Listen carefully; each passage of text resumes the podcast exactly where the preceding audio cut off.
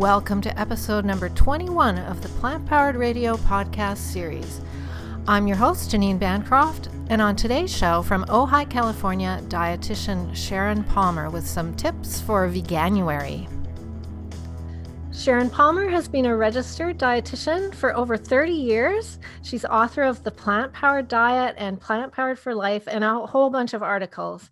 Sharon was raised and schooled in Loma Linda, California, which is now known as a blue zone, one of several blue zones around the world where a focus on plant based living has been scientifically connected to health and longevity. Hi, Sharon, and how was your holiday?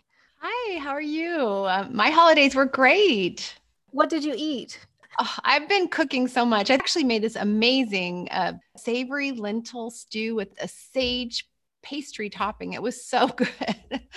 so, yeah, and then lots of veggie dishes. So, it was fun. And one of the great things about eating everything plant based is you can kind of just keep eating it. And it doesn't really stick around too long, is, is my experience. Yeah, I mean, it's much lighter, especially if you're really cooking with whole plant foods and you're not adding a lot of extra ingredients. It's very filling. That's one of the benefits of a plant based diet. It's uh, you have all the fiber, so it fills you up, but it's a lot lower in calories than other sorts of eating styles. There are so many great benefits, and we're heading into the new year. And I know a lot of people are signing up for Veganuary. Do you have experience yeah. with the with the project? I hear from a lot of people, and I think it's a great way to kick off a healthy eating goal. You know, I've always found that um, if people are interested in plant based diets, a, a, challenge works really well. I, I think that that's a great way. Of course, everybody's different, they all have their own individual you know behaviors and psychology that that makes different um, you know lifestyle changes work for them but i find a lot of people benefit from a challenge so that way it's not like this scary thing where I have to change everything. I'm going to just try it. I'm going to dip my toes toes in the water and if I like it, I'm going to keep doing it. And so I that's the great thing about Veganuary is because after the holidays, people are really looking for a, a health goal. Resolutions are so popular.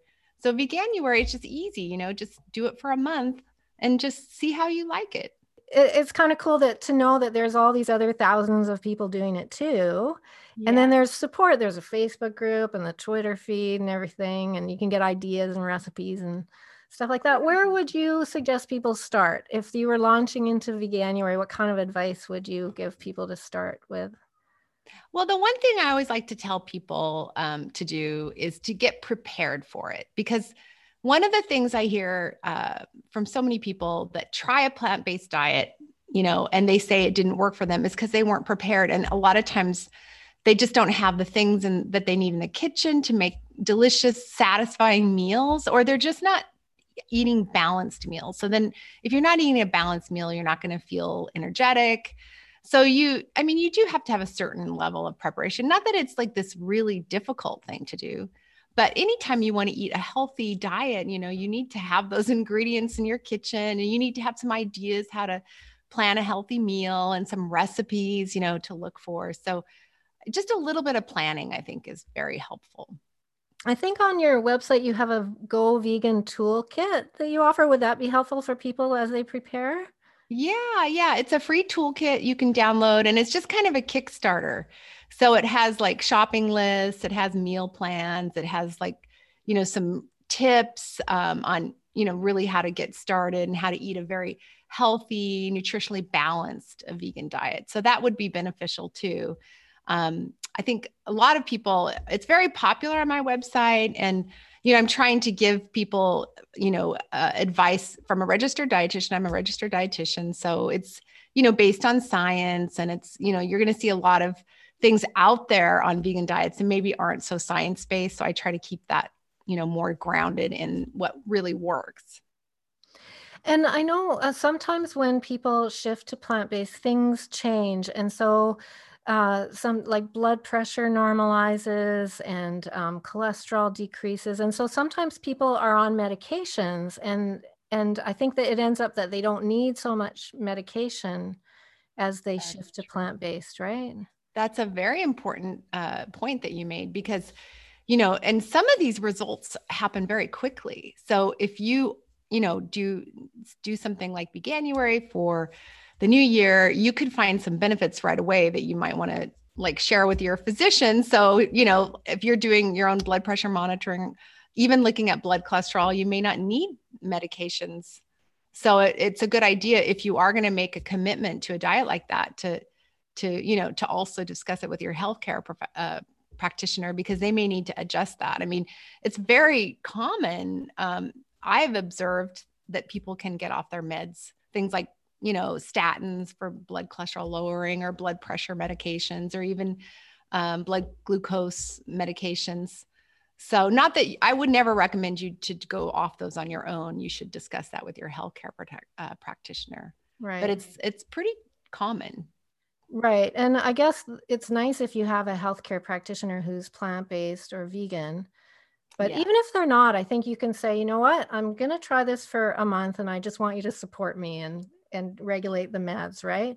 And I, th- yeah. I also think too, I had a friend that I worked with for a while, and he he went vegan and he sort of did it on the quiet and all of a sudden I, I started noticing you know you're, you're really losing some weight like you look so much more energized and stuff and then he told me um, what was going on and unfortunately he hadn't taken the before and after shot i just thought it would be so interesting to have that before and after like to have all that information and then to mm-hmm. see how it shifts as you go. Yeah.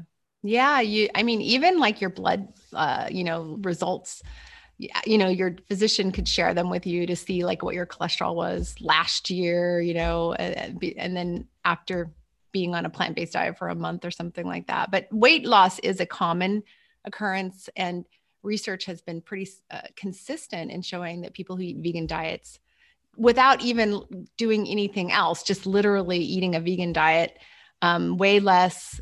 There have been studies that show people weigh uh, people who are vegan weigh an entire category of BMI. On average, they weigh an entire category on BMI lower than um, omnivorous uh, people. And BMI? Can you explain BMI? So that's body mass index, and and there are certain categories, and so we have like the normal BMI, overweight BMI and obese BMI. And um, study this study found that that vegans are one entire category lower when we look at these you know categories. And and this is just looking at just findings. It's not like related to a weight loss vegan diet. It's just vegans in general.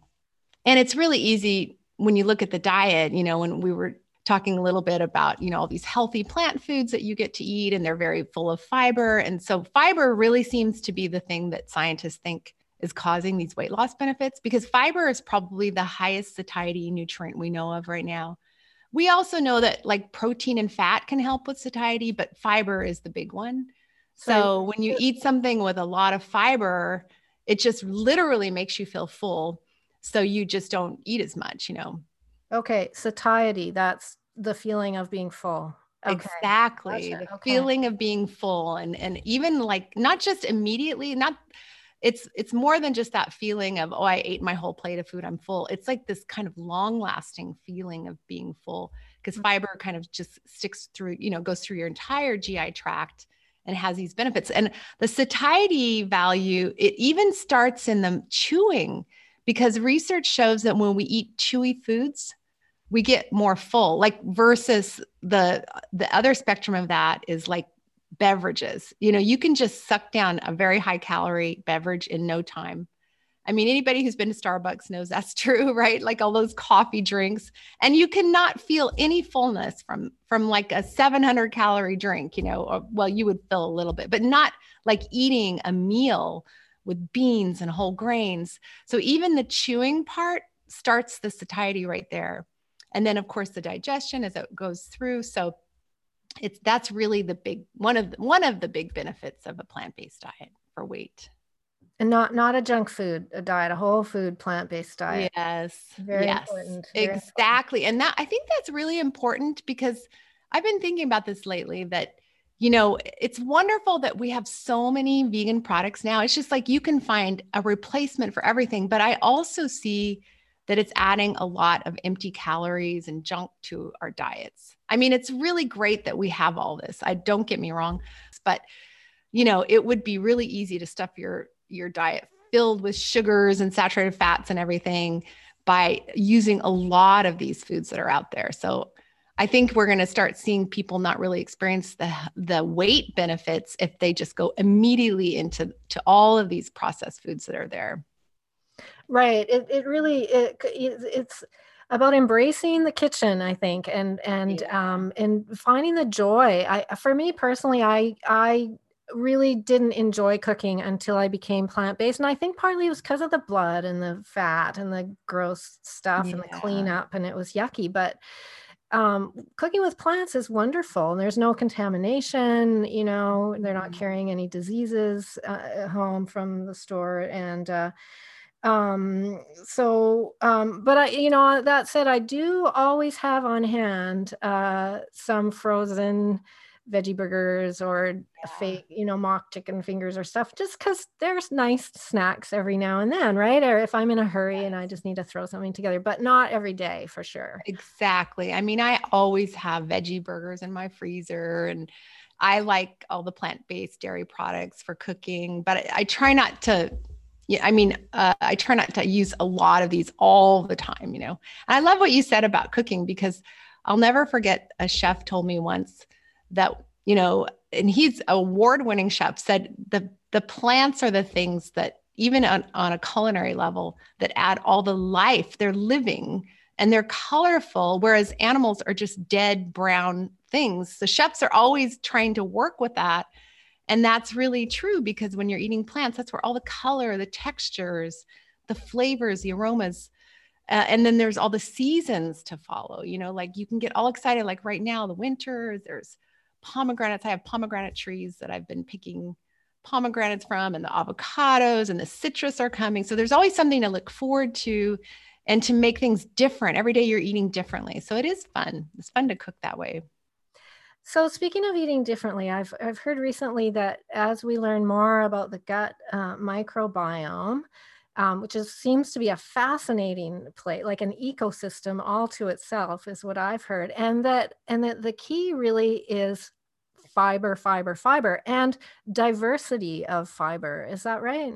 Yeah, that's exactly right. You know, we're learning more and more about the gut microbiome, and you explain it very well. It's like this ecosystem in the gut with different um, microbes, and there are microbes that that protect our health, and then there are microbes that are um, that they're kind of negative in, ter- in terms of our health. So th- if we have a a good balance of the healthy microbes and we're talking about diversity and volume. So lots of different types of healthy microbes, plus lots of them. Then it's really based on diet. Um, and literally in the gut microbiome research world, they are looking at vegan diets right now. Like they're looking specifically because that diet has so much fiber in it.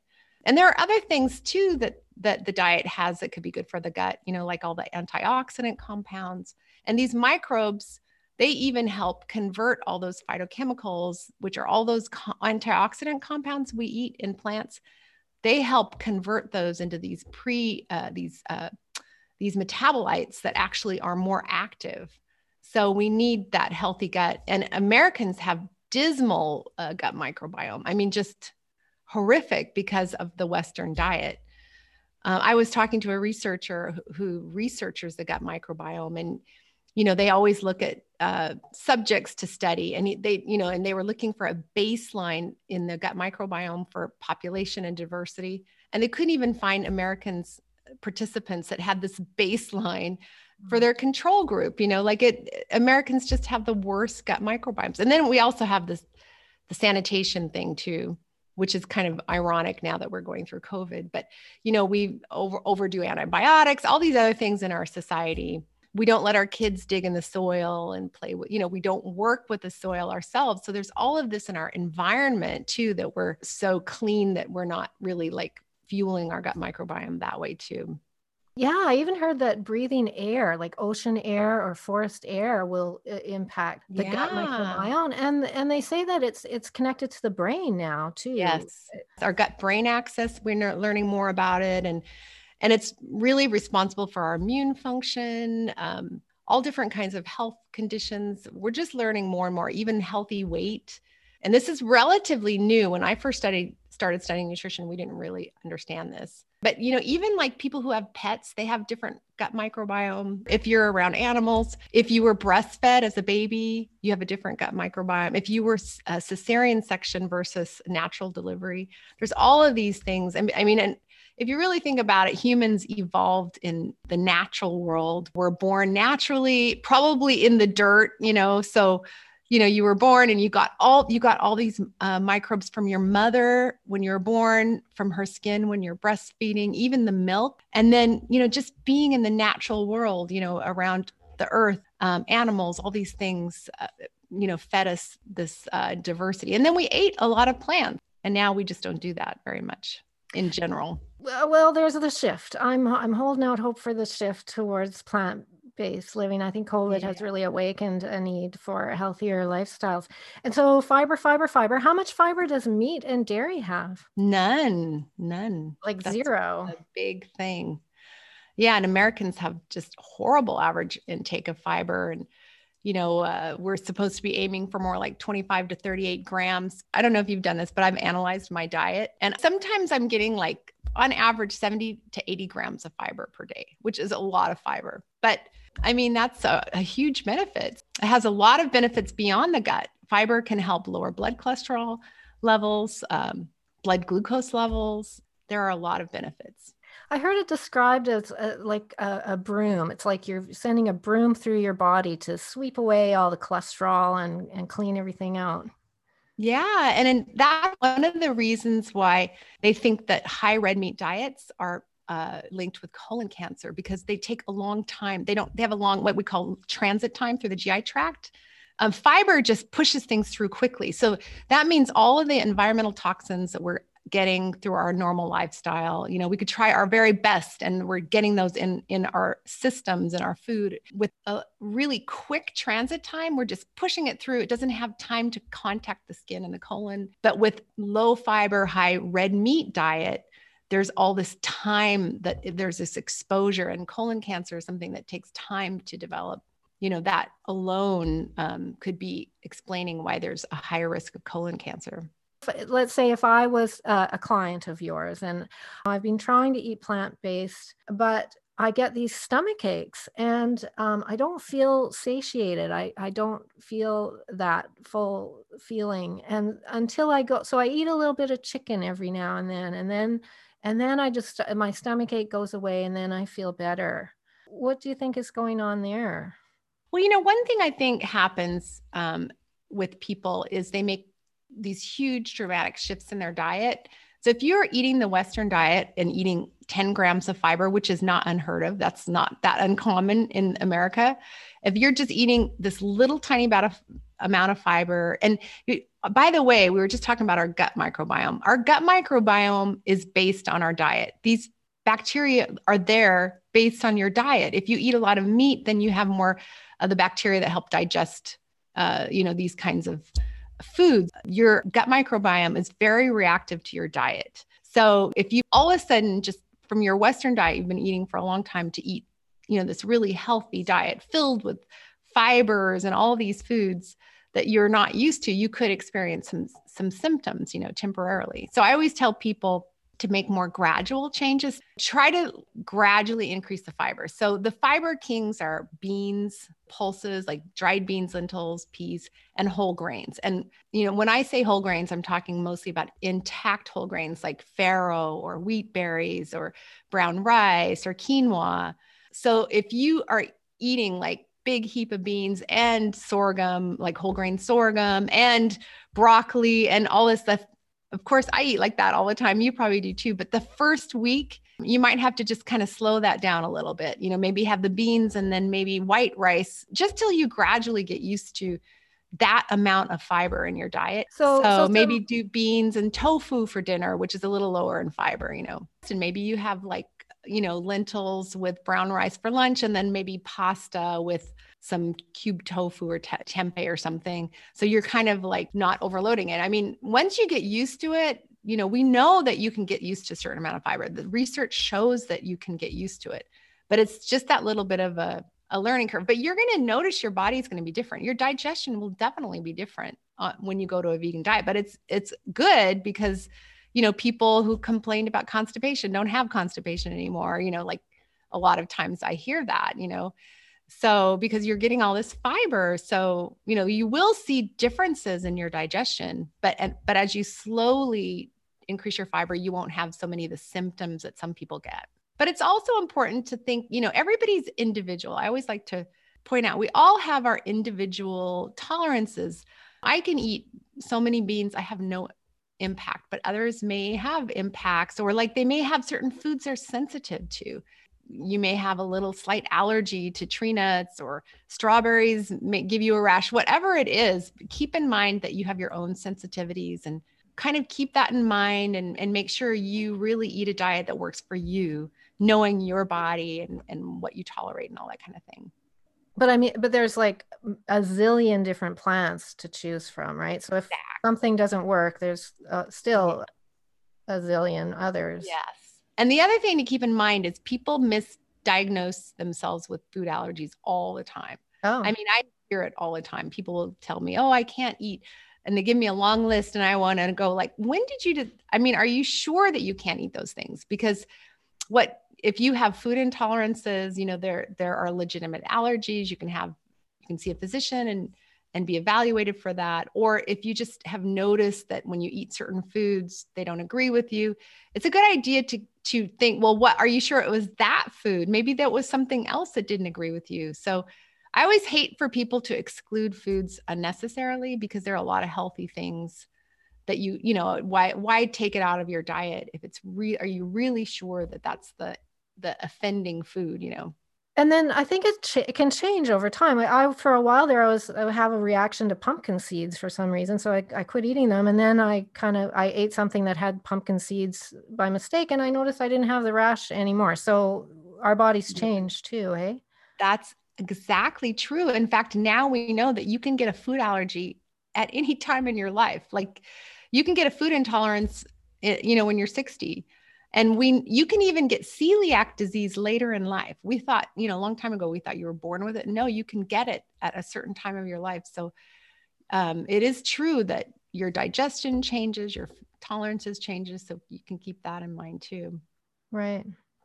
Okay um, i'm another client now and i've had a couple of children and um, i just i don't absorb iron anymore. So i need to eat red meat so i can get my iron. That's a good one because i do hear that too. And i think there's a lot of confusion about about that. First of all you know you i i recommend when you eat a plant-based diet just like everybody should do this you go to the doctor once a year and have your labs checked. I check my iron once a year. I check my b12 levels and they're always good. I have never had a problem with um, iron levels being low.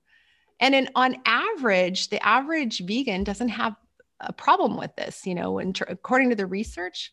So I think a lot of people just assume that they're low, or maybe they did have a test with their physician. And instead of like, you know, maybe the physician's not up on, you know, plant based so they just give up or they start adding something. But before you do that, you can look at your diet. Maybe your diet's not balanced. You know, we do have plant based iron foods, um, whole grains, pulses, the beans, lentils, the nuts, seeds. Um, and it's completely possible to get enough iron in your diet. Now, if you are having a little bit of trouble where even when you're eating those, make sure every meal you're getting, you know, some pulses and whole grains and you're getting seeds and nuts in your diet every day even when you do all that, you there are some people that have lower iron levels. So there are other things you can do, like you can have vitamin C uh, rich foods, which helps increase your absorption. But most people who eat a plant based diet are getting a lot of vitamin C. But if you do it at the same meal, so when you're getting making sure you know uh, you have some fresh vegetables you know some bell peppers strawberries and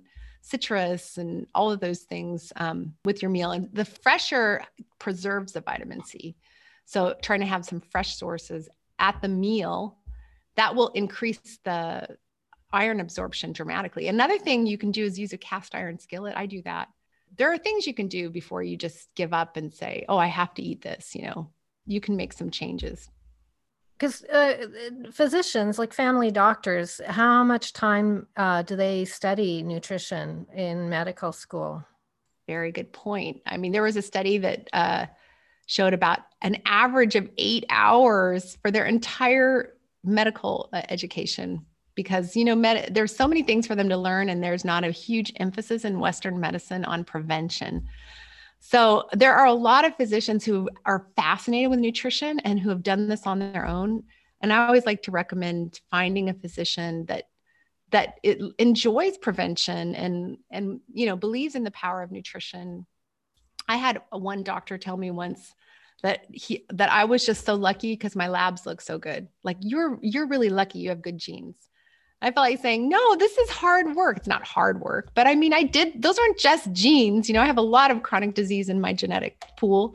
So this was my diet and my lifestyle, you know. So I would highly recommend anybody who wants to, to, you know, switch to a vegan lifestyle to have at least one appointment with a registered dietitian who is experienced in plant-based nutrition. So that's important to find someone who knows because it's a it's a more nuanced area and not every dietitian has those skills. Because the thing that a dietitian can do for you for you, of course you can find amazing books and toolkits out there.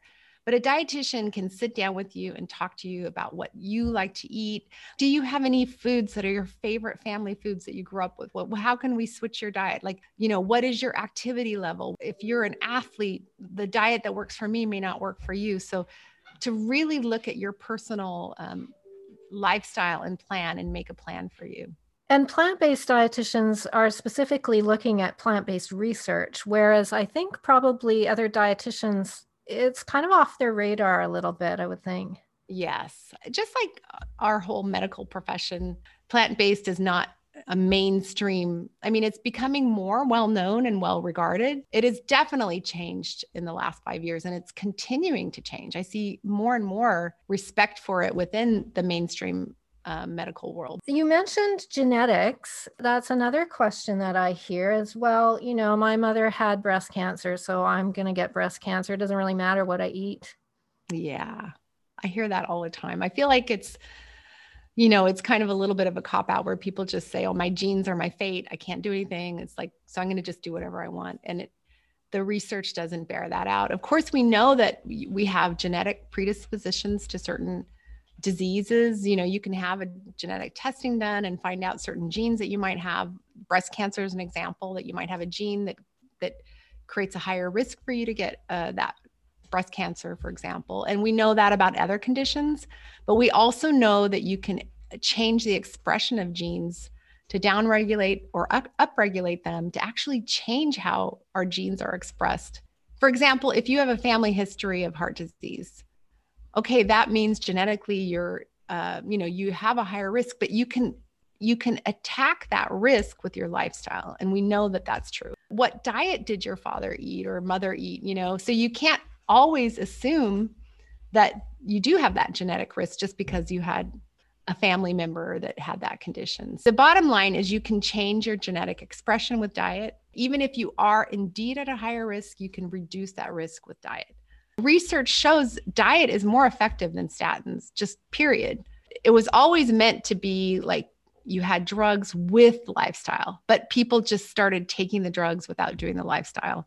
Diabetes is a classic example where we even know certain uh, cultural populations have a higher risk for diabetes. And it's also like weight accumulation. So, central body fat is associated with diabetes. So, when people gain weight around their abdom- abdomen area, and we know that certain cultural populations have we gain weight differently.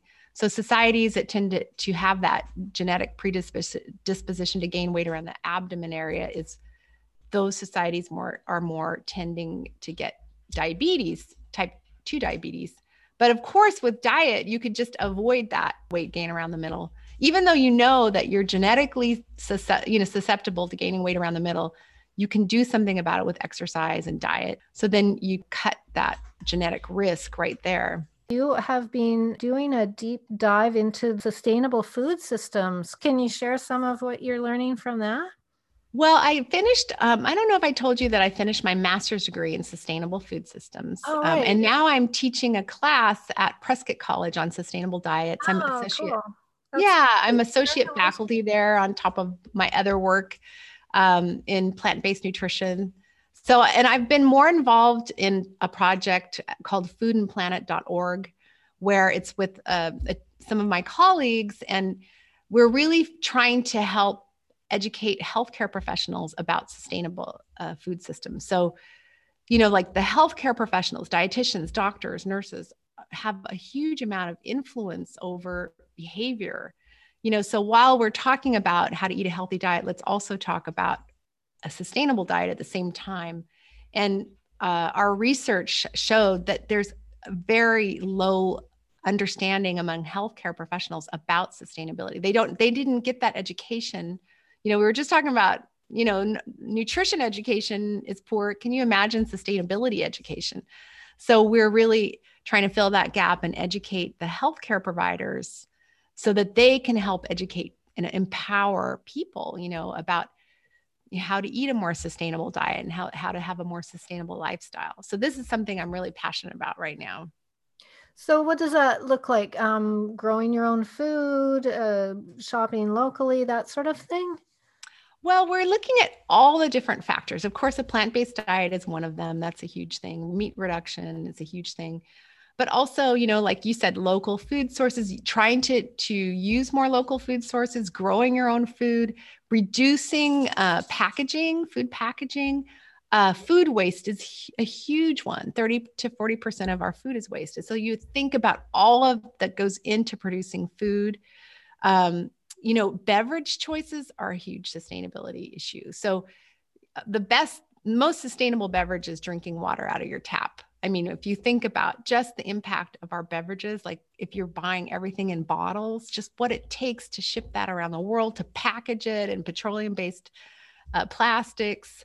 So there are a lot of things, um, you know, diet, the research really shows that diet could be the number one thing in your own individual life that you could do to reduce your, your um, environmental footprint. It's more powerful than the car you drive.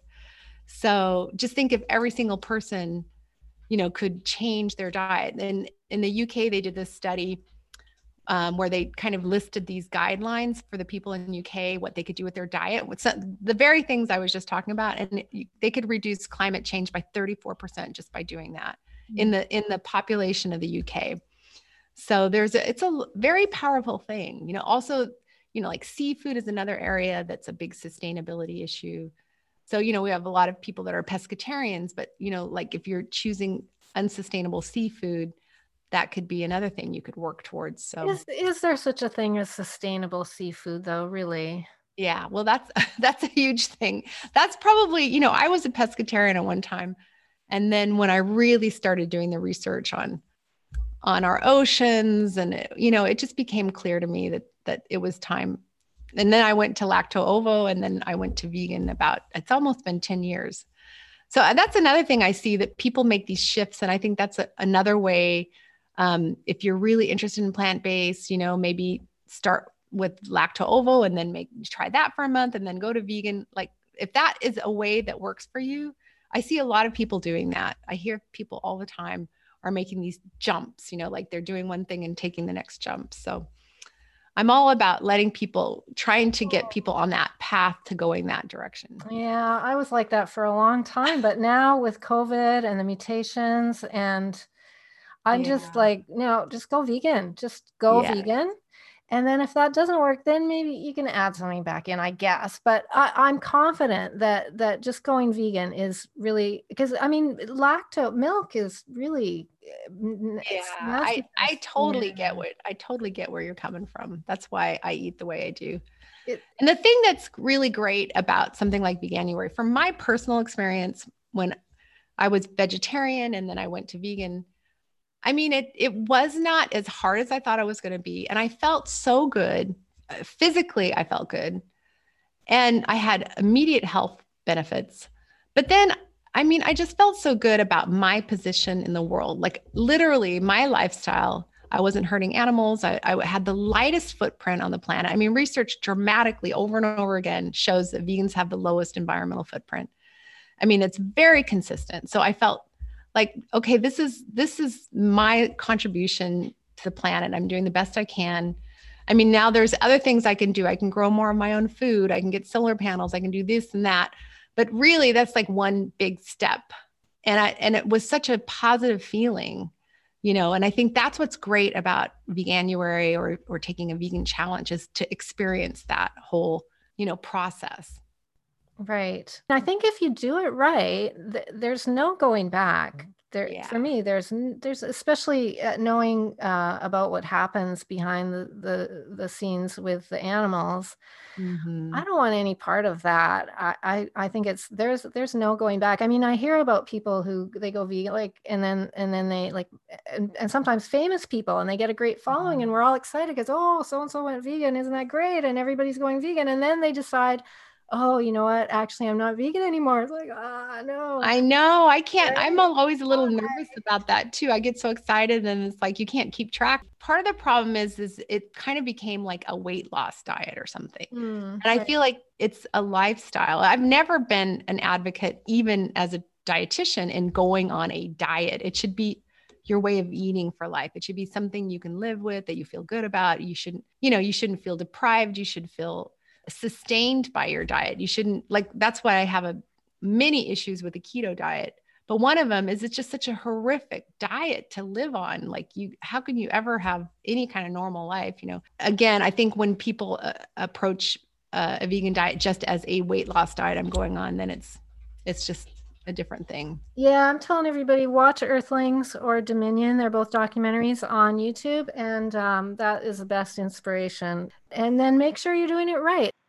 I've heard other uh, plant based uh, physicians mention that you really don't even need any multivitamins if you're doing the whole foods plant based diet. But there's the, the B12 and D3, eh, they say you, you, you got to get those. Uh, the D, D comes from the sun. And mm-hmm. B12 is a bacteria. Is, is that right? And do you agree? Yeah, B12 you uh, you have to supplement. And there's a lot of misinformation out there. There was one study that found only 50% of vegans are taking B12. B12 deficiency is serious stuff. It has neurodegenerative uh, effects. So you have to be, uh, you know, you can't just say, oh, I'm doing fortified foods. And you can get B12 in fortified foods like plant milk. But if you have to be consistent, you know, you can get the 1000 milligram tablets. If you, I recommend two of those per week, something like 240, 250 micrograms per day. But you have to be diligent about that. Vitamin D really is found in the sun. It's not in our diets, it's fortified in milk. So, milk does not have it naturally, it's a fortification process. I like to use fortified plant based milk because I always have plant based milk in my kitchen. I use it for everything from my coffee to my oatmeal. So I know if I get the fortified, I'm getting a little vitamin D in there. And so, and I have to tell you uh, a, a story about calcium. That's another nutrient people think they're not going to get enough of. I just recently had my bone mineral density test and it wasn't just good, it was excellent. Wow. Like they they were like, what did you do? What are you doing right? And I have to say, I was a little like, okay, I hope I've been doing because you know, your bones are built over years. Um, and you know, I was like, okay, did I get it right? I was so pleased. So, you know, I'm living proof that you can you can eat a vegan diet and have healthy bones but it's you know that there are a lot of nutrients that are important for bone health and vitamin d is one of them. But uh, back to vitamin d you know we humans always got it from the sun you know we live near the equator at one to- point and then we started you know uh, moving all over the planet to climates that had very little sun exposure and it you know it was an evolutionary process it changed all sorts of factors about humans in order just to get vitamin d. So i live in california. You know i even with me living here i go for a walk every day. I have a garden. I'm still not getting enough vitamin d on a regular basis. So i do take vitamin d. And that's one thing i have checked when i go for my annual checkup. I have my vitamin d checked. But it's this is typical of all you know humans in western societies where we're we're working indoors it's not just a vegan issue but you know most people should be taking vitamin d. I have to tell you an interesting little tidbit about the canadian health system which is sort of being held up as as an example of something better than what you folks have which you know it's a pretty low bar, quite frankly. um, our Canadian health system, it's good, but it's not great. If I want to get my vitamin D tested, I can go to my doctor. I think I get 15 minutes, at, you know, an appointment, and she'll send the, my tests in, and I can get those uh, with, without a charge, and that's all great. Mm-hmm. Except for vitamin D. Now I live in an area that is a temperate rainforest. It used to be mm-hmm. Logged at an, an outrageously fast rate. It's horrifying but it rains and it's gray. That's what it is. Yeah. But they want to make me pay, I think it's like $60 for oh. a vitamin oh. D test. Now, to me, that does not make any sense. I mean, that's a prevention thing. I mean, vitamin D status is, you know, pretty low hanging fruit. You know, this is the whole idea that we should be investing in prevention, you know, and we know that vitamin D is linked with all sorts of not only healthy bones, but cancer and, all, you know, immune function. But the other thing about vitamin D is I'm careful to get a vegan sourced vitamin Yes, that's a very important note because it could be from animal vitamin D, especially D3 could be an animal source. So I, whenever it comes to supplements, the gelatin capsule could be uh, contain animal products so I always look for, you know, that it's vegan. Well, we're almost out of time, but before we go, I wanted to ask you another question. So like a lot of people, I'm spending a lot of time online these days, and there's a discussion in our group. Somebody was having a, a conversation with Christians at, at this time oh, of year. and mm-hmm. uh, trying to find examples in the Bible, uh, you know, thou shalt not kill is, is, sort of why we don't need and shouldn't be using and dominating animals. And the and the question came, well, what about the Seventh Day Adventists, where you're you're uh, have emerged from? Uh, this is the people that uh, are part of the Blue Zone, mm-hmm. are primarily uh, vegetarian, and I've shown now they've been studying them long enough to prove that, that they're the healthiest people on the planet. So they're wondering what what was it about the Seventh Day Adventists that they were able to kind of branch out and realize that we we don't need to be doing this. Yeah, I was raised in a Seventh Day Adventist home. I'm not um, Seventh Day Adventist any longer, but I'm very familiar with that background. And um, the thing about that group is they had their own kind of writings and teachings that were in addition to the Bible. And these were very much based on the idea that the body is like a temple and that um, you know preserving the body is is just a fundamental part of that particular their belief system.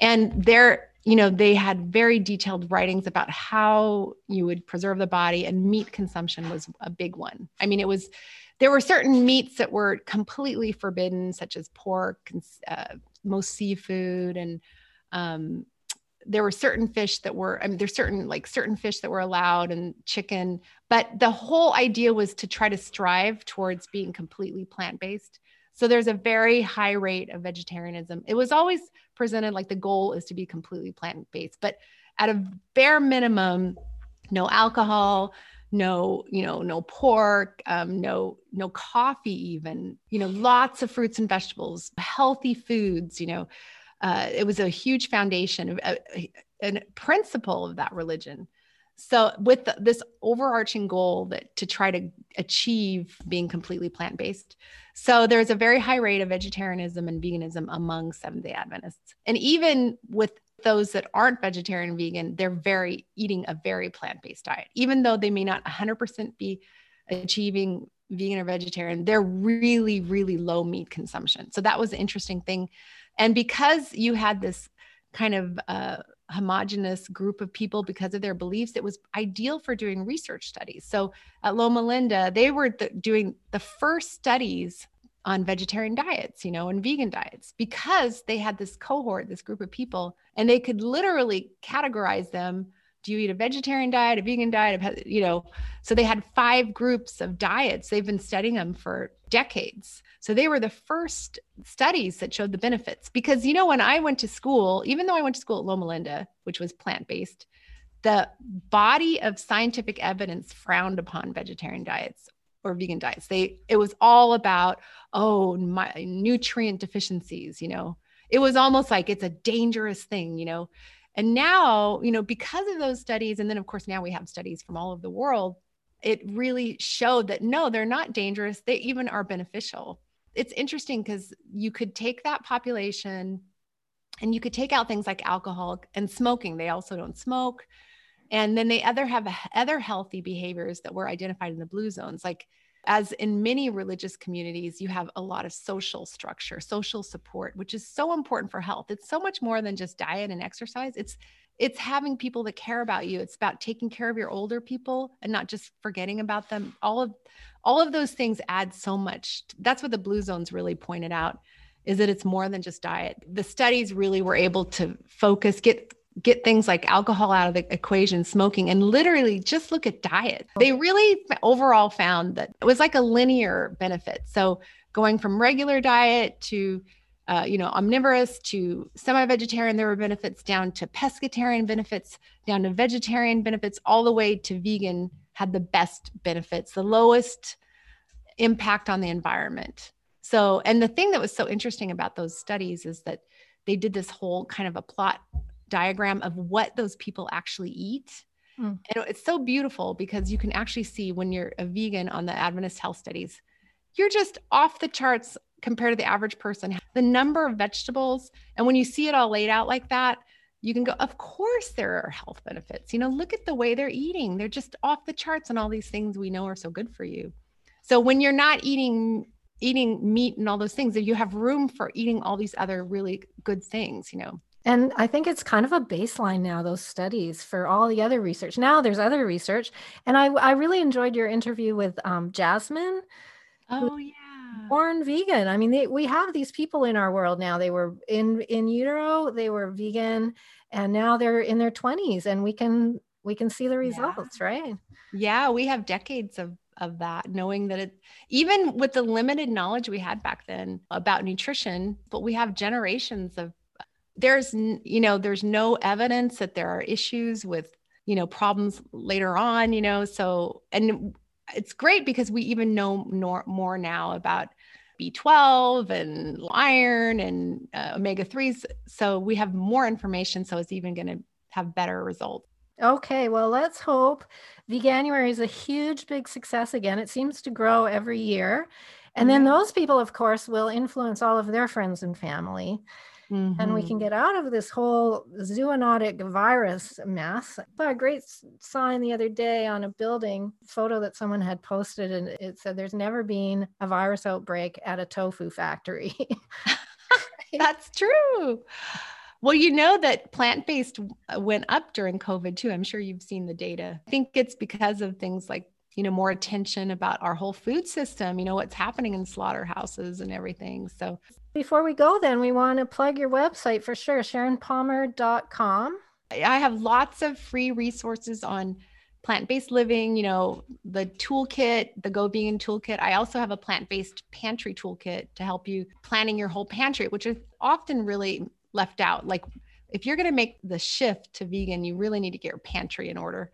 So I have all these free toolkits. I also have a free home gardening toolkit. So when spring comes around, I'm always encouraging people to grow some of their own food and lots of recipes and lots of nutrition science. I try to do science updates and just articles on how to live a more sustainable plant-based diet. So there's a lot of stuff there. And I also have a new book coming out, California Vegan, and it's about you know, it's interesting because we were just talking about Loma Linda, but the history of veganism really has a big foothold in California. A lot of it arose out of California for many different factors. And so I kind of talk about some of the history and some of the the eating styles and it's it's a very hopefully inspirational book about how to kind of make your vegan lifestyle a little bit more exciting maybe some ideas for you know kind of celebrating a, a lifestyle um, that's kind of like that more Mediterranean um, influence. So that's fun. Lots of recipes and some interesting stories. So that's coming out, and you can actually pre-order it now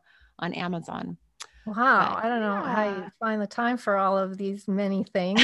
um, and and so it's not just for people who live in California.